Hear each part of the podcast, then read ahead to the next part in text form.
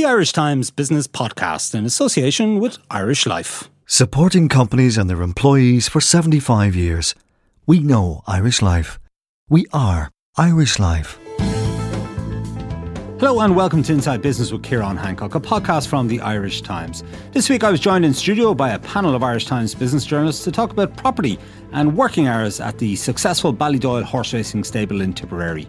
Eoin Burke-Kennedy discussed the shortage of social housing, while Joe Brennan told me about a new Irish property venture that hopes to list on the stock market here. Later in the show you'll hear from Mark Paul and Martin Wall on hearings at the Labour Court about working hours of grooms and exercise riders at Ballydoyle.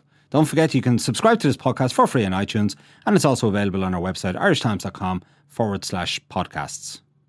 Now we're going to start with property. I'm joined in studio by Eoin Burke-Kennedy and Joe Brennan, both of the Irish Times. Eoin, we're going to start with you because during the week you had a very interesting story about the the lack of supply, if you like, of new build social housing in the country last year. This is based on government figures, and it shows that just one hundred sixty-one new units were actually built last year, which seems, and that's right across the country, it seems incredibly low. Yeah, uh, pretty shocking, all right. And this comes at a time when there were ninety thousand people officially recorded as uh, waiting for uh, social housing uh, accommodation on waiting lists. So um, you can juxtapose those two figures and you can see just how, how acute the crisis currently is.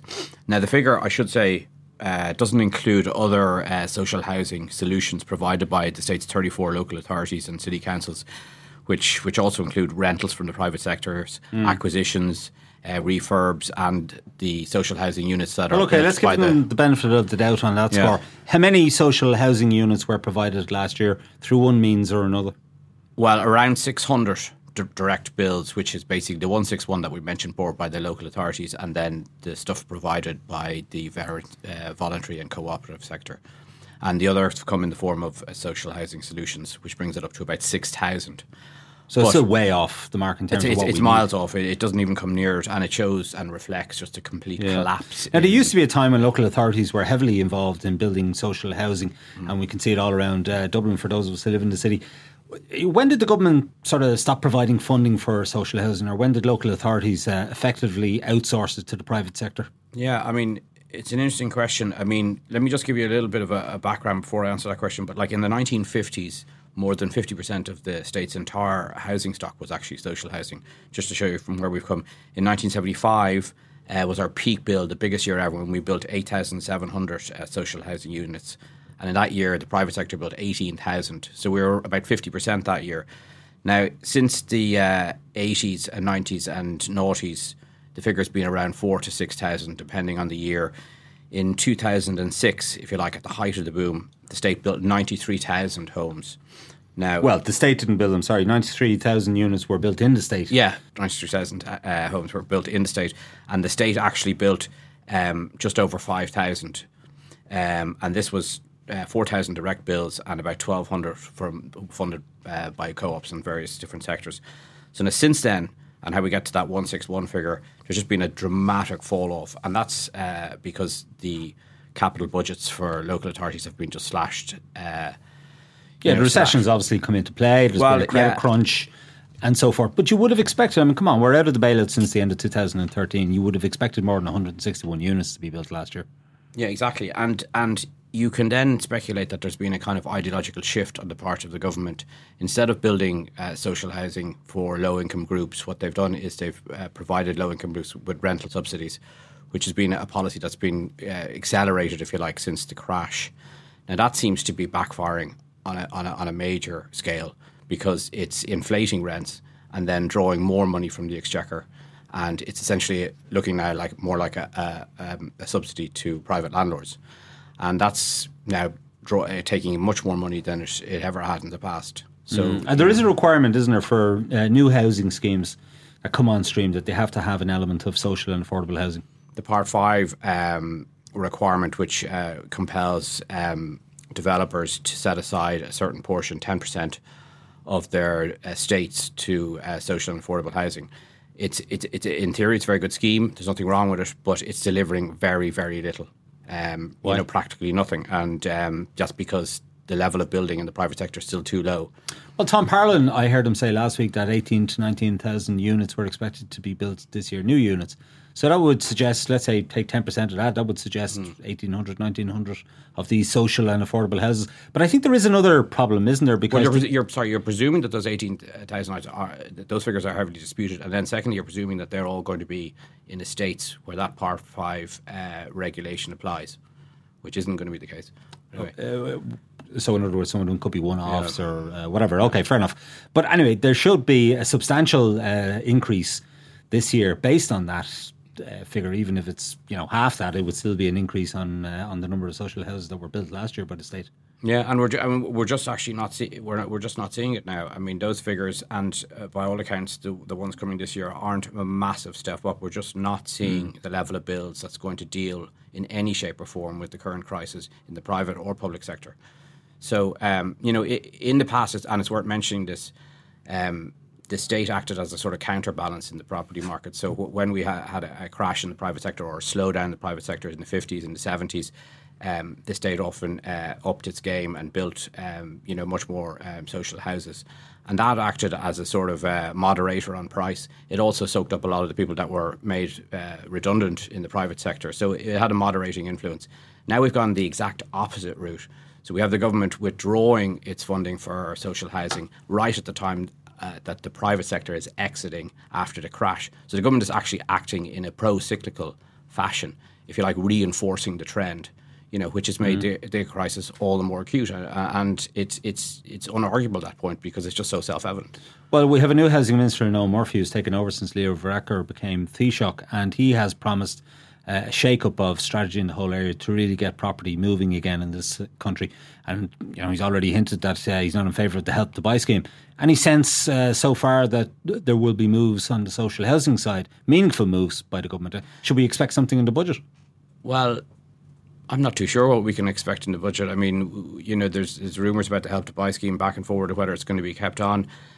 It seems that the government policy is all based and centred around the, uh, you know, private developer speculation model, which, you know, is going to supply a certain portion of houses and is picking up and is re- responding on a, on a, in a certain level to to the to the price increments.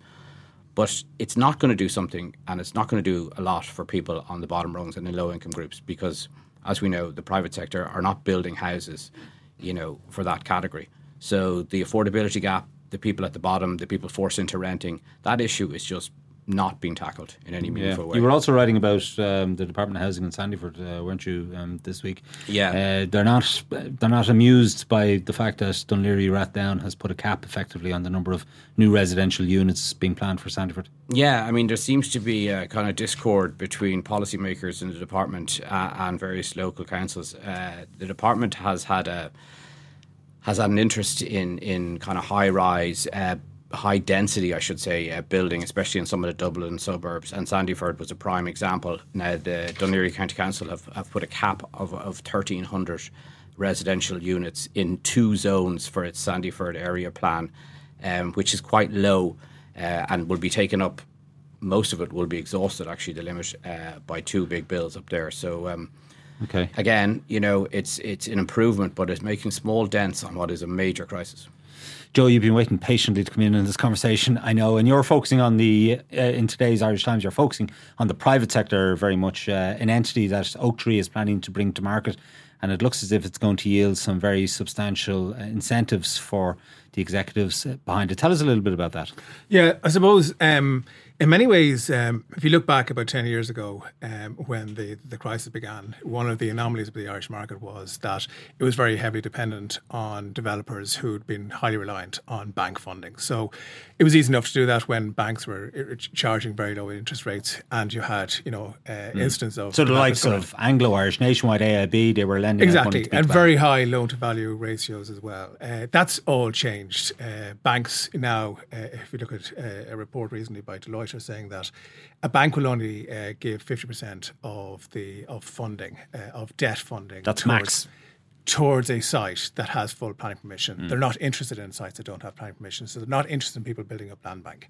Uh, secondly, if you have a work in progress, they'll only um, a maximum, uh, with with uh, planning permission, building whatever, uh, maximum uh, funding to that, you're talking about seventy percent. So banks are really kind of really have really cut back in terms of what they're. So where's the money coming from then? So the money has to come from equity, and in recent times also from mezzanine finance, and that is very high cost uh, type mm, funding. Just explain mezzanine finance. Mezzanine finance, it's it's it's kind of somewhere between uh, equity and and senior bank funding. So basically, if if a if a development falls, obviously the equity guys go first, mezzanine finance guys go second, and then the bank uh, is, is is third. So the bank wants to be well cushioned before you go near them. So now we're seeing, and if you compare Ireland to the U K, ten years ago, eighty percent of developers in the U K were um, uh, were P L Cs. So when trouble happened, they were able to go to investors and beef up their balance sheets, uh, make a cash call, beef up their balance sheets. You didn't have the same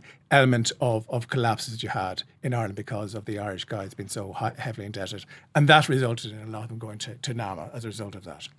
Now you're seeing a few developers come to, uh, house builders coming onto the market. You saw Cairn two years ago, Cairn Homes two mm. years ago, and more recently now we're seeing a, a venture being set up by Oak Tree, which is one of the, the largest U S private um, equity firms, with an Irish um, home builder, uh, Bridgedale. Uh, looking yeah, to tell us about Bridgedale, because they've been quietly sort of Uh, building their business here. I know they were a bidder, for example, on the R T E side out of Montrose, and yet most people won't have heard of them. Yeah, I imagine that they were in with, with Oak Tree as part of that. Uh, they wouldn't have had the capital themselves to do that. Uh, they have been uh, working with, with, with Oak Tree for some time. They've, they have been the official developer for an Oak Tree development out in Greystones, uh, at the Greystones in, uh, Marina. So they have been in uh, working with them in the past. They have small developments in, in, in Kildare, South Dublin, and also in, in, in Wicklow, but they They wouldn't be big by any ma- manner or means.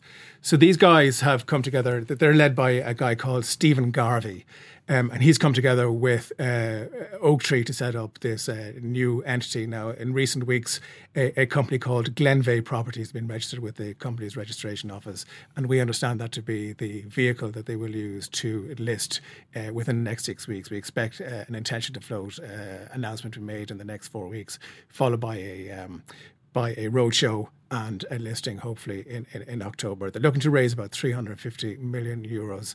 Um, and by all accounts, have about one hundred million of assets to roll into the, the, the business, uh, with kind of seed assets to put into the business. That's largely the result of Oak Tree buying uh, distressed assets and, and uh, loans uh, in the last number of years. They've been one of the more... Um, Uh, aggressive on the buyers. Oak Tree side. Exactly, yeah. Okay. Um, I mean, what's what's going to be the game plan uh, from from there on? Let's presume that the I P O goes to plan. What is their, you know, what are they planning to do? How are they going to tackle the Irish market? Um, I presume they're going to do something similar to what Cairn has done. Uh, so they start off with seed assets. They uh, have enough equity for that, take, can take in some bank uh, bank debt and, and continue to acquire assets uh, in, in future, and maybe go back to, to, to mm. the market. And you interviewed Michael Stanley at Cairn uh, recently. I mean, they've been on a huge buying spree, haven't they, over the last while, culminating in that R T E side, which yeah. they bought for one hundred seven million. Yeah, I mean, they started with a very small uh, uh, portfolio of assets. They raised about four hundred forty uh, million at the time of their I P O in two thousand fifteen. They went back to market a few times since then, and all told they've raised about seven hundred twenty. It's a phenomenal sum of money when it's you consider where we were just a few years ago in terms of property. Absolutely, yeah. And I suppose the key risk is execution, isn't it, with the likes of Cairn or, you know, something like this new entity that Oak Tree is planning to bring to market? Yeah, absolutely. It's it's a, it's about um, having the investors on board that are willing to commit long-term capital. This mm. is not short-term, so long-term capital, and that's why they're talking about mm. going down the equity. But route. It's all very well having the capital, even having the land to some degree, but you still got to get it built and you got to get it sold at the right price. And a lot of risk in that. Yeah, absolutely. Uh, but I suppose at the moment you have house prices going in the right direction for them. You have, as of June, house prices going at about twelve percent. Mm. Right, okay. Who else, uh, Joe, should we be looking at in terms of the private property market as kind of new players on the block? Barter Capital, I suppose, maybe they're uh, Richard Barrett's entity? Yeah, again, small enough. I mean, there are very, very few guys that actually have the capability of building along the lines of Cairn Homes, which is building, expected to close on four hundred fifty to five hundred uh, sites this year, uh, properties this year, rising to one thousand two hundred in, in two years' time. Very few have the financial flexibility or capability of actually delivering uh, at pace uh, along the lines of, of Cairn Homes. And that's why you're seeing the likes of an Oak Tree type vehicle coming to market as well. Right. Owen, have we any sense of how many social housing units might be built this year? We know about the one hundred sixty-one last year. Has the department given you any indication as to what they expect for two thousand seventeen? It's really hard to get a handle on these figures because uh, you know, I know I had the, the one sixty-one from last year, and then that's buttressed by the ones from the voluntary and cooperative sector, and then that's buttressed by uh, rentals, by acquisitions, and by refurbs. And when you add all them together for last year, you get about six thousand. Mm. Uh, and then you're going to get a mixture this year. And it's really hard to get a handle on which is going forward. But it doesn't seem like we're getting a massive pickup. Now, the government have, um, you know, promised in their uh, Rebuilding Ireland strategy to deliver about forty-seven thousand social housing units uh, by twenty twenty-one.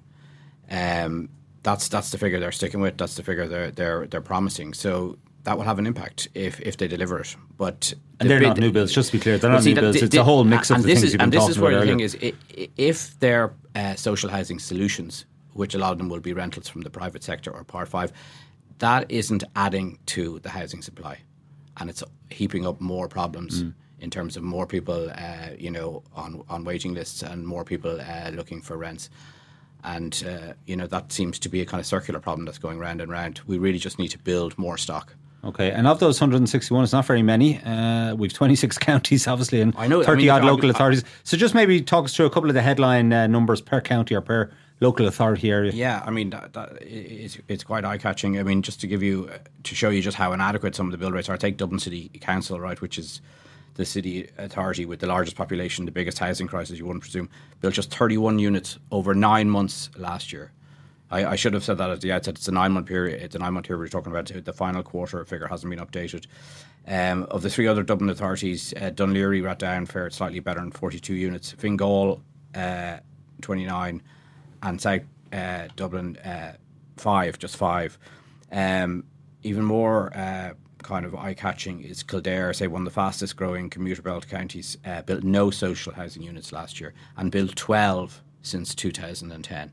So, I mean, it's just dr- it's a dramatic fall-off. Um, you know, so twenty-one uh, uh, local authorities didn't build any last year. So, you know, the figures are just, there's just been complete mm. Well, that South Dublin County Council number is quite interesting. Just five. I mean, South Dublin County Council is a big population area. A mm. suburb like Tallaght, for example, which falls into its bailiwick, is bigger than the city yeah. of Limerick. Yeah. Now, they'll come back and say, well, look, that, that, that those direct bills, that's not the entirety of our social housing solutions. Mm. And they have all these other sort of metrics that they kind of throw at you to kind of get you off that thing. But I think homing in on the direct bills just shows you the slashing of capital budgets and how uh, everything on, on a public issue is, is being kind of, if you like, hived off to the yeah. private sector. Uh, Joe, just uh, finally, and moving slightly away from the property sector, Permanent T S B this week fined by the European Central Bank. Uh, not good, obviously, to get a fine, but particularly bad in this context because they're the first lender in the Eurozone to be, for, uh, to be fined as part of this new pan-Euro uh, area legislation super, supervision, which has been in for the past few years, and it continues Permanent T- TSB's kind of patchy record in this regard. Yeah, I think Permanent T S B has had a, an unfortunate uh, relationship with the E C B from the very outset of the E C B's uh, banking supervision arm taking control of the supervision of uh, Eurozone banks. If you remember back in two thousand fourteen, it was among uh, a number of uh, banks across the Eurozone that actually failed the stress, stress tests. tests going into into that, which uh, forced uh, uh, the bank to raise uh, five hundred twenty-five million of capital. Um, But yes, uh, this is uh, again, it's an unfortunate incident for, for, for Permanent T S B. They've had to uh, mm. they have to pay two point five million. It is the first of first Eurozone bank to be uh, to be sanctioned by the enforcement uh, unit of the of the supervisory of the supervisory mechanism, uh, E C B supervisory mechanism. It also, you know. The company itself has has has made a lot of noise in, in, in recent times about the cost of regulation and the rising cost of regulation. Um, cost of regulation for last year was sixty-one million, which is about thirteen, fourteen percent of their of their operating profits. It's a small lender. It's a small lender, and it's a big proportion. Uh, again, this year they're expecting to have to uh, stump up about fifty-five million uh, towards regulation. Um, but you can understand, you know, on the other side, uh, the, the, the the bill is is is is clocking up uh, in terms of the, the, the actions that regulators have been taking against the bank. If you look at this two point five million, if you look uh, late last year, it was stumped with another bill of four point five million uh, in relation to a tracker mortgages for the former subprime uh, company that they held as. Uh, Subprime, sorry, Springboard, yeah. uh, and also they're among two uh, Irish institutions that we know at the moment that are going through an enforcement uh, procedures in relation to its own mm. uh, remaining uh, tracker mortgage book. Now, in a rather extraordinary interview, I think it's fair to say, in the Irish Independent recently, Permanent T S B Chief Executive Jeremy Masding was bemoaning the fact that he, he hasn't got much credit for having saved the bank when he took it over uh, some years ago. Uh, he, you know, he says it was it could have gone out of business, and I guess that's that's correct. And he was making the point that, you know, international bankers can come in here promising a few uh, post-Brexit jobs and they get garlands thrown at them. And here he is on the ground, rolling his sleeves up, saving one of our domestic lenders. He's employing more people than any of these international banks probably do individually. Uh, and yet he doesn't get any credit and he probably doesn't get the salary he'd like either. Yeah, the problem is that Permanent T S B is one of the few banks, one of the banks that uh, Irish taxpayers have been on the hook for. Uh, so you can understand why uh, have a different kind of approach to, to banks like how much, that. How much are we still owed? We the, put in total of uh, two point seven, um, got back about four hundred out of that. So you're talking, what, two point three needs to be paid back? Mm. Uh, in addition to that, uh, the, the overall bill would have been four billion had uh, the government yeah. not been able to take over Irish Life and sell it on to... So given all of the legacy things that you just uh, ran through there, culminating in the C C B final, is he just a, an unlucky chief executive or... Does he have a case to answer? Yeah, look at a few, a number of things. I mean, the big thing standing over Permanent T S B now is uh, the huge level of non-performing loans that it has. Uh, twenty-eight percent of its portfolio, of its loan book, is still categorised as non-performing, compared to European average between five and six percent, uh, compared to the, the, the Irish banks as a multiple of the of the other Irish banks. The problem for Permanent T S B is that it had to sell its U K mortgage book uh, in the last few years, and that was a largely performing book. So the, the ratio went up as a result of that because mm. they were left with their worse Irish loans, and, and at the moment. They have a fairly chunky uh, portfolio of loans that are still untreated, uh, but two point six seven billion, two point seven mm. billion of uh, of loans are untreated, where either the customer is not engaging or the, the bank can come up with no viable solution for them. And now they're going down the, the route of actually trying to get rid of those loan books, and they're looking to uh, to hire investment bankers uh, to help them sell off those loan books. Mm. The problem there is, had they been allowed by the E C B, uh, again, you have the E C B coming mm. down, breathing down their necks, trying to get them to sort out the banks, particularly with high high levels of non-performing loans, to sort out this, this issue once and for all. Um, yeah. Had the E C B given them them more time, a lot of uh, a lot of investors that got involved in the I P O a few years ago would have expected that there'd be a, an element of surplus capital that could make its way back to them. If they are going up against a very tight time frame to actually sell these loans, the buyers see them coming. Yeah. And I suppose, look, my point is that uh, seventy-five percent of this uh, th- this fine that was issued against them, what, two point five million? seventy-five percent of that is effectively taxpayer money. That's our money. Um, that's gone down to Swanee paying this uh, fine. And it might only have been a categorised uh, technical issue by the bank, but people might, you know, be asking, well, hold on, who's responsible for this? Who's being held to account for this? Yeah, I mean, the bank itself would say this is a, this was their misinterpretation of new rules that were brought in by the European Commission back in two thousand fifteen with regard to the, the technical uh, calculations of, of liquidity uh, coverage ratios.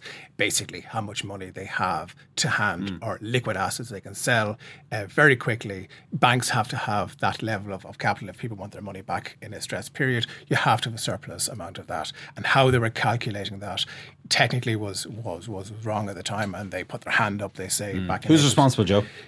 Well, obviously the company. I mean, the company, the, the, the guidelines were issued to the companies. Uh, we haven't heard of any other company across Europe, another bank across Europe that actually has been fined along these levels yet. So it has to, the book has to land with the company itself.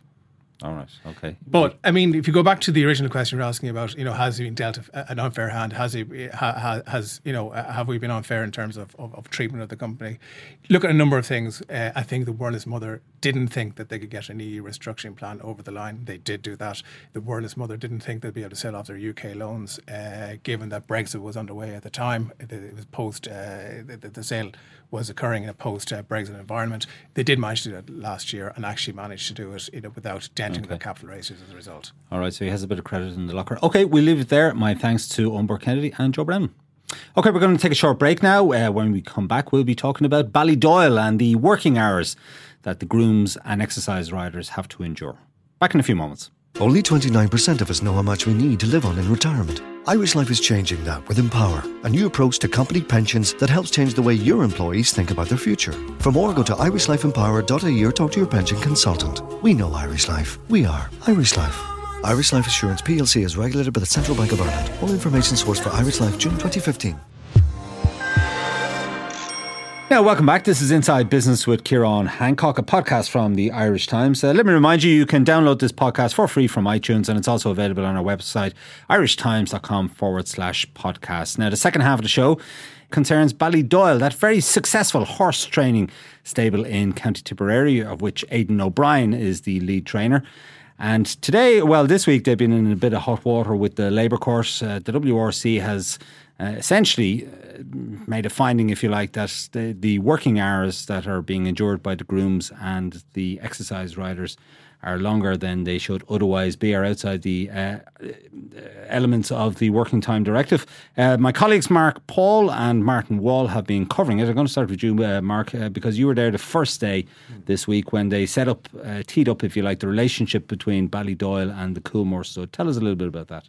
Yeah, well, the, the Coolmore obviously is owned by um, John Magnier, um, and, and it's a it's a world famous uh, and very lucrative horse breeding operation. And Ballydoyle is essentially the racing arm of Coolmore, um, and and and uh, which was uh, Ballydoyle was originally set up by Vincent O'Brien, and now Aidan O'Brien obviously runs. And Vincent it. O'Brien was hugely successful in, of course, in his all right, but not related. Aidan O'Brien, uh, not related to Vincent O'Brien, it should be said, but he, he did take over the stables there some years ago, and it has continued to be hugely successful. Has continued to be hugely su- successful. Um, trains an awful lot of winners, and um, now a lot of those horses, um, after they finish their racing careers, then go in to Coolmore, um, um, on you know to to to to be uh, to, for breeding. For, for breeding purposes. And obviously the more successful they are on the racetrack, the higher the fees for uh, for covering mares and so on uh, uh, in, in the breeding operation. So really what they were doing on the first day, and um, the, the, the first witness on on on, uh, on Monday was Clem Murphy, who's a bloodstock, bloodstock consultant for, for Coolmore. Now it should be pointed out that Coolmore and Ballydoyle are separate legal entities. They're not subsidiary companies, or they're not part of a group, um, but they have the same ultimate owner, which is John Magnier. Um, so Clem Murphy is a bloodstock consultant for Coolmore, and he came in and he spoke about how um, uh, the, training the horses and breeding winners, how this adds value to the horses and how it's an integral mm. part of the Coolmore operation. Um, and then uh, after that, we had uh, a guy called Robbie Manton come in and gave uh, gave evidence. And Robbie Manton is, I suppose, the head groomsman, I suppose. Head of yard is his title, and, and groomsman. But he's in charge of, of a yard with thirty-eight horses in uh, in Ballydoyle.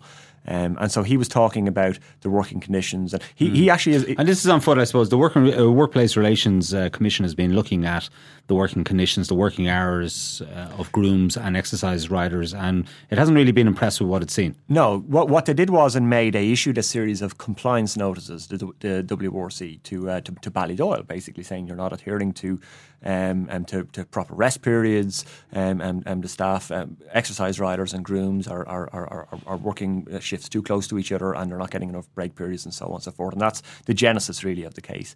Um, so Robbie Manton is effectively the head groomsman, and he was talking about uh, his hours of work. So he, um, he he was saying he used to be a, a jockey himself, but he got too heavy so uh, uh, when he was younger, so he went into the into the grooms area of it. Um, he spoke about his love for horses and about how they all have a great love for horses and a great bond with the horses, and this is what drives their work ethic. And so was he, he asked about why they work such long hours? Yeah, well, he was essentially saying, essentially saying that that that uh, uh, grooms like to maintain a one-on-one mm. relationship with these horses. These are some of the most expensive horses in the world. So, um, flesh out uh, a typical working day, let's say, for a groom, as as the Labour Court heard during the week. Typical working day, working day is th- they start either at five a.m. or sort of six to six thirty a.m. Um, Robbie Manson says he goes in every day at six, but there would always be a couple of grooms, uh, uh, people already in at five o'clock feeding the horses. Um, they feed them, they take them out of their stables and muck out their stables, and then the staff all go off for breakfast then at about eight or nine o'clock, and then they take them out and they they they, they, they exercise them. They race them quite hard. Um, and it's, it's it's quite flat out in, in, in the morning time. Aidan O'Brien comes down. Then they finish up their their, their morning's work at about eleven fifty, he said, eleven fifty, eleven fifty-five. five, so they're out of there by noon. Um, um, and then they have, on paper at least, they have from noon until three p.m. to do whatever they want. You know, some of them live on site and in, in, in cottages on site. Robbie Manton says he lives five miles down the road and he goes home and does whatever he has to do. Um, they come back in at three o'clock. You know, the afternoon is much more relaxed, he said. Um, and, you know, they, they lead the horses out for a quick wander around the place and, uh, and very technical and, term very technical term but they don't they, they don't race them hard. It's not it's it's it's it's gentle exercise. Okay. And then they finish about five. Now if it's a race day, this it, it, that seems like a pretty uh, a pretty horrendous work day. Actually, they go in at five or six or whatever it is at normal, um, and let's say if it's a race meeting up in Dundalk, um, they'll, uh, they'll get up to Dundalk by five p.m. Um, and, and they'll have the racing that evening. They'll get back to um, Ballydoyle at maybe half past midnight with another half hour's work to do, maybe tidying, yeah. you know, putting the horse in, the, right. in back in the stable, and then they're back into work at five a.m. the next day. Right, that's a very long day. Martin Wall, what's what's the problem with, with all of this? Because you would imagine there would be unso- unsocial hours uh, connected with a job like that. Yeah, the key issue where this will come down to is is under the legislation that governs uh, working working time and time for people, limits on working hours. There is an exemption, among another a number of exemptions, but the, a key exemption is for agriculture. So the issue where this case will largely probably stand or fall is, is the Ballydoyle operation hmm. an agricultural endeavour? Okay, and what's what's the W R C got to say? Because obviously Ballydoyle think that they are. The, so what's the W R C's The W R C's response? View, very simply, was Ballydoyle is about racing. And that where there are people, now Ballydoyle operation is quite a large, um, a large uh, tract of land. That there are people who work there who are definitely absolutely no. Mm. And it's a multi-million euro operation. Exactly, That's but there are people who work no there who are it. agricultural workers. So people look after the land. But the argument that W R C made was grooms and um, exercise riders, who are the people who are mm. at the centre of this particular issue, but they are not involved in the production of, of animals. They're not involved in the production of crops, and therefore they are not considered agricultural workers under the terms of mm. the legislation. By the way, do we know how much they're being paid? Did that come out at no, all the, in the hearings? We have to bear in mind the issue of pay is not at issue with this at all. Okay. The issue of pay was not discussed. We're talking about conditions as in working hours, but the issue of pay was not discussed. So there's no question or any um, question mark over the issues of pay for staff in Ballydoyle. We're purely talking in relation to working hours. But it did emerge that the number of consecutive days that we're doing, let's say in a four-week period, was it was quite extraordinary. Yeah, the hours, the average hours for the people involved, they have there's a roster, a, a standard working roster for the people involved, the grooms and the exercise riders involved, is a fortnightly roster, seven days, you work seven days on the basis, as Mark said, that the, the hours that were set out, and five and a half, uh, seven days one week, five and a half days the second week, or vice versa. However, when the, the work the Workplace Relations Commission inspectors got uh, sight of the actual timesheets of the people who were working there, they discovered that for a, a, certainly a cohort of the people that they were looking at, they had worked twenty-seven or twenty-eight days in one four-week period. So they had worked every mm. day. Uh, they'd been turned up in work every day. Now, the argument in relation to that we, we'd heard mm. that there are staff who are very attached to their to their horses. They're assigned particular horses. They, There's a telepathy, uh, I think, yeah, was, Aidan O'Brien, was the, mentioned. The trainer himself said that, that it's, it's really important. He said, by and large, after when horses arrive as yearlings, they're assigned after a while to a particular groom and to particular exercise riders. They may change if people are on holidays yeah. or whatever, but by and large, it's really important in their view to have... Um, the same people looking after the horse, the same horse all the time. And they said, he said it was extraordinary that a a, a, bo- a telepathic bond develops.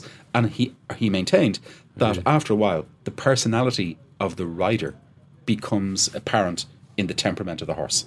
It's that right. close a bond. So it's not, the continuity is really important. Okay. And the issue of... Um, and Mark, of it also it also emerged that the, uh, the grooms, the exercise riders, uh, there's accommodation for them with the horse as well, which is... That's right. Like when, when, when they're traveling, very handy, I guess. When when they're traveling uh, in horse boxes, um, you know, up to Dundalk or maybe onto a plane over over to England or so on. There's um, there's bunk beds in these horse boxes for the grooms. Wow. They can sleep in them. When the horses are are, are are being flown over to England, the grooms must sit with the horses. They don't they don't sit in, in, in normal passenger uh, uh, uh, uh, accommodation somewhere. They they they they they, they have to stay down with the horses, um, and and a, a big sort of part of the argument for Ballydoyle was that, look, even if they're, they're there for long periods of, of time, there's a lot, a lot of the time is downtime. They're not actually working. They can go off and, you know, if, if it's a race meeting in Dundalk, once their horse has run and it's back in its horse mm. box, they can wander off down to town or go out and put on a few bets in the races or whatever. Of course, they have to wait for all of the Ballydoyle horses together to, to, to, to go back down. Read a book or have a lie down. I think that was the quote I saw read during a, the week. Read a book or have a lie down. Um, and, uh, uh, you know, Robbie Manton, who actually w- was one of the staff named in the compliance notices um, um, by the W R C, his entire argument was that, look, you know, if there are breaches of these errors, it's probably our fault and it's our choice to do it, and, yeah. and, and we're also committed to it. And Aidan O'Brien, Martin, made the, uh, well, I think it's extraordinary claim that um, he wanted, you know, these people want to, they volunteer to work, they want to work on their days off, and he simply wants to be given uh, the scope to allow, to fulfil their wishes, if you if you, if you like. Yeah, the argument the argument was was that there are people who are really attached to, their partic- to the particular horse that they're actually working yeah. with, and that they want to, co- they want to uh, come in, and if people want to come in for a couple of hours on their day off, he should have the freedom to do that and be within the law. That's the argument. Right. Can I just can I just be clear, when we said earlier on about the, the agricultural issue, the, we gave the, the argument from the W R C. Obviously, the counter argument from Ballydoyle is absolutely that it is an agricultural endeavour. Yeah, sure. And the argument being is that if you're looking after horses, you're caring for horses, you're tending for horses, therefore it is animal husbandry, and therefore it is an agricultural uh, pursuit. Just quickly, how did this come about? Was it a random audit by the W R C, or were there complaints? No, there were no. There were no complaints. There, were, there was no reference to any complaints. Uh, they, they were. They. It said that there had been a previous. The inspector maintained there had been some previous uh, contact between the W R C and Ballydoyle many years ago, and that it's standard purpose that several years after that there would be a subsequent inspection. And it was based on that. The uh, that started the process started around about the end of two thousand fifteen and at the beginning of two thousand sixteen. All right. The hearings concluded on Tuesday. When will we get a result? Uh, the chairman of the division of the Labour Court said that he would deliver the judgment in the fullness of time. Right. Well, you're an experienced I R man. Have you any sense of uh, of what that means? I wouldn't anticipate it in the next, in the imminently in the next couple of weeks. I would say probably into October.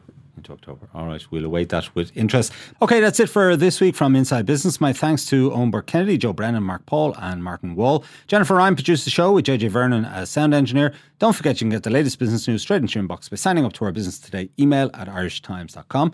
And you can also follow the Irish Times business feed on Twitter and Facebook. I'm Ciarán Hancock. Until next time, take care.